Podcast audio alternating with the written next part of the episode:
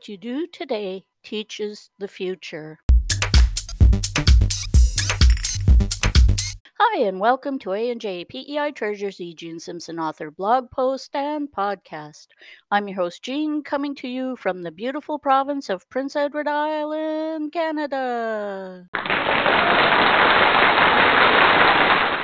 Oh, thank you. The blog post and podcast is an opinion piece and only reflects this author's opinion and not that of any other entity. Today I talk about something that many don't give a lot of thought to. We create the future, so be careful what you do because our future rests with you. If you want to find out more, then stay tuned.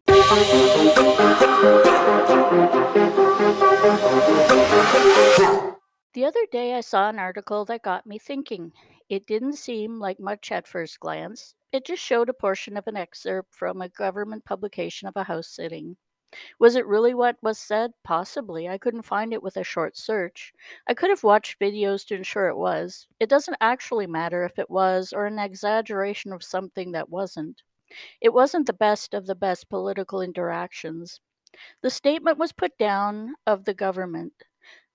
Point I took away was that sometimes it's good to remember that anything that you put online is teaching something and maybe not what you intended. If you want to teach kids or anyone about politics, showing them the worst side is not a good beginning for any teaching endeavor. Remember, anything that you share online, you are sharing a snapshot in time. However, this also gives a glimpse of our future. The first and most ethical place to start teaching someone is to show them the best before teaching them about the worst. The worst will be presented often. Teach them what it should be before tearing down what you don't like about it. What you do now is being seen by others. Some of the others are younger. These are people for whom the future is open and the present gives them examples of what is normal, what is acceptable. Do we want a future full of misinformed people with poorly informed decisions? Do we want to show people that they can say anything they want with very little to no responsibility? I know that no one is always 100% perfect, but there are a few things to take into account when releasing stuff on the net. First, is it true? Is this just opinion or is this fact? Is it accurate? Are you willing to back it up? Is it just sensationalism? Are you trying or just hoping for likes and follows? Is it something that matters to you now or will it? Are you sharing it to try to improve situations? If you're trying to make improvements, then state what it is that you hope to prove. If you are in a position of power, and by this I mean politicians, teachers, college workers, artists, writers, musicians, or really anyone who has people following them, can be influence and teach others.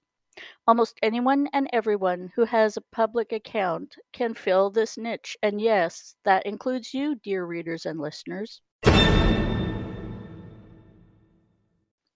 Some tend to forget that they have power to deliver a message and that they have the power to influence the future. If you're going to accept and make statements, then you must accept responsibility for those statements. This is also an important lesson to social media. In my opinion, one of the most important teaching quotes I could find was by John Ruskin, which states Education is a painful, continual, and difficult work to be done in kindness, by watching, by warning, by praise, but above all, by example. This is perhaps the most important statement that exists about teaching. It is one thing to say, do what I say, but if you do not follow up and do what you are saying, then you're just talking the talk and not walking the walk.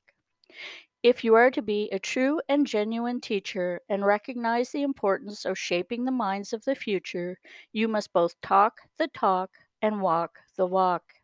In other words, it is one thing to say, if I make a mistake, I apologize and correct it. It is quite another thing to show that you do apologize if you make a mistake and do your best to correct it. It is also another thing to provide proper information to correct said error. People are not perfect, people are not robots. But this would be a much better lesson than to try to cover up a mistake. This is where a lot of people go wrong. It doesn't mean that what you said wasn't true to the best of your knowledge at the time. It doesn't mean that it was right. It means that you recognize that you have made an error and admit it. It isn't the end of the world. It isn't the mark of death. Move on from the mistake. Don't repeat it. Mistakes happen in all venues. For the most part, teaching is geared towards children or thought to be. That does not mean that we cannot all learn.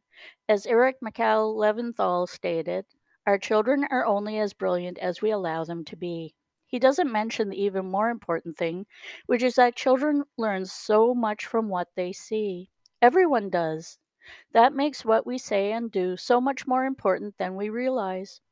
Children are often far more flexible and capable of dealing with things than most adults expect. Children who are exposed to open minded discourse will be more likely to develop an open mind. Though, to be honest, I was of the children should be seen and not heard cusp. I was often told that children should be seen and not heard as a child. So, this might have inspired me in my interest in observation. I watch a lot of what went on around me as a child. I learned a lot standing behind my mother's chair at family visits. People often forgot I was there. I don't regret it. I learned a lot of adult things, interesting things. I learned to question things. I learned that often adults had a ton of information to share. Now, if adults could understand that, I wonder if they would change some of their discourse. People learn what they live. That is the most serious impact of teaching. It doesn't start when someone starts school. It starts when a child first opens their eyes and starts interacting with the parents and family. Some say that it starts even before this. It starts in the womb. Whatever idea you ascribe to, people never stop learning. When you stop learning, you stop living. Sometimes I think, as Jacques Barzun said, Teaching is not a lost art, but the regard for it is a lost tradition. I often see where teachers are blamed for a lot of issues. If they act, they are wrong. If they don't act, they are wrong. What general public doesn't seem to realize is that the teacher in the school is no longer the only teacher children or adults have. We now have multimedia. We have blogs and podcasts. We have YouTube, internet sites, and a whole host of things, and not all of them are all good sources of valid information all the time. What we in society need to try to teach is that there are some things that are important and some things that aren't. There is such a proliferation of media types and information that sometimes it's difficult to separate the fact from the fiction or the good from the bad. It isn't getting better. There are no hard and fast guidelines. Kids are putting out selfies that would have made us blush when I was a kid. There seems far less limits on behaviors that are acceptable. We live in a time of so much media freedom, but there seems little responsibility. They will take down posts that are totally inaccurate and there are enough complaints, but then there are complaints and freedom of speech, which has been given little in the way of guidelines either. At one time, people understood freedom was the freedom to do the right thing. Now people have an entitled idea of what freedom of speech means. Who is at fault for this? Now, you aren't going to like the answer I give. It's all our faults. We have allowed children and adults to think that they have the right to do whatever they want. There seem slim attempts to put limits on such entitlement. I think it is time that we think about teaching not only the rights that people have, but also that the rights have limits, and that there are also responsibilities that go with these rights. Nothing in life is free. It is everyone's job to make the media and the social media a place that is safe for everyone, to make the media and social media responsible for positive change. I do not say that it is all bad. It's beautiful to see the amount of work and artwork, craft work, music, and talented people who are on social media. There's a lot of beautiful out there. My main frustration is that a lot of things out there are really not well thought out. Things are presented and shared without thought. I'm guilty of this myself. When I think I have crossed a line and find I have been mistaken or potentially could have harmful effects or not accurate, I correct the misinformation. I provide factual information. It is important that we all attempt to be the ones to create a better world, both online and offline. I hope this will give you something to think about. Do you have things you think that need to be addressed in the media? Any thoughts? Do you have suggestions for future episodes? You can find me on Twitter and I'd love some suggestions. You can find me at a link that I put in my blog post and in the write up to my podcast.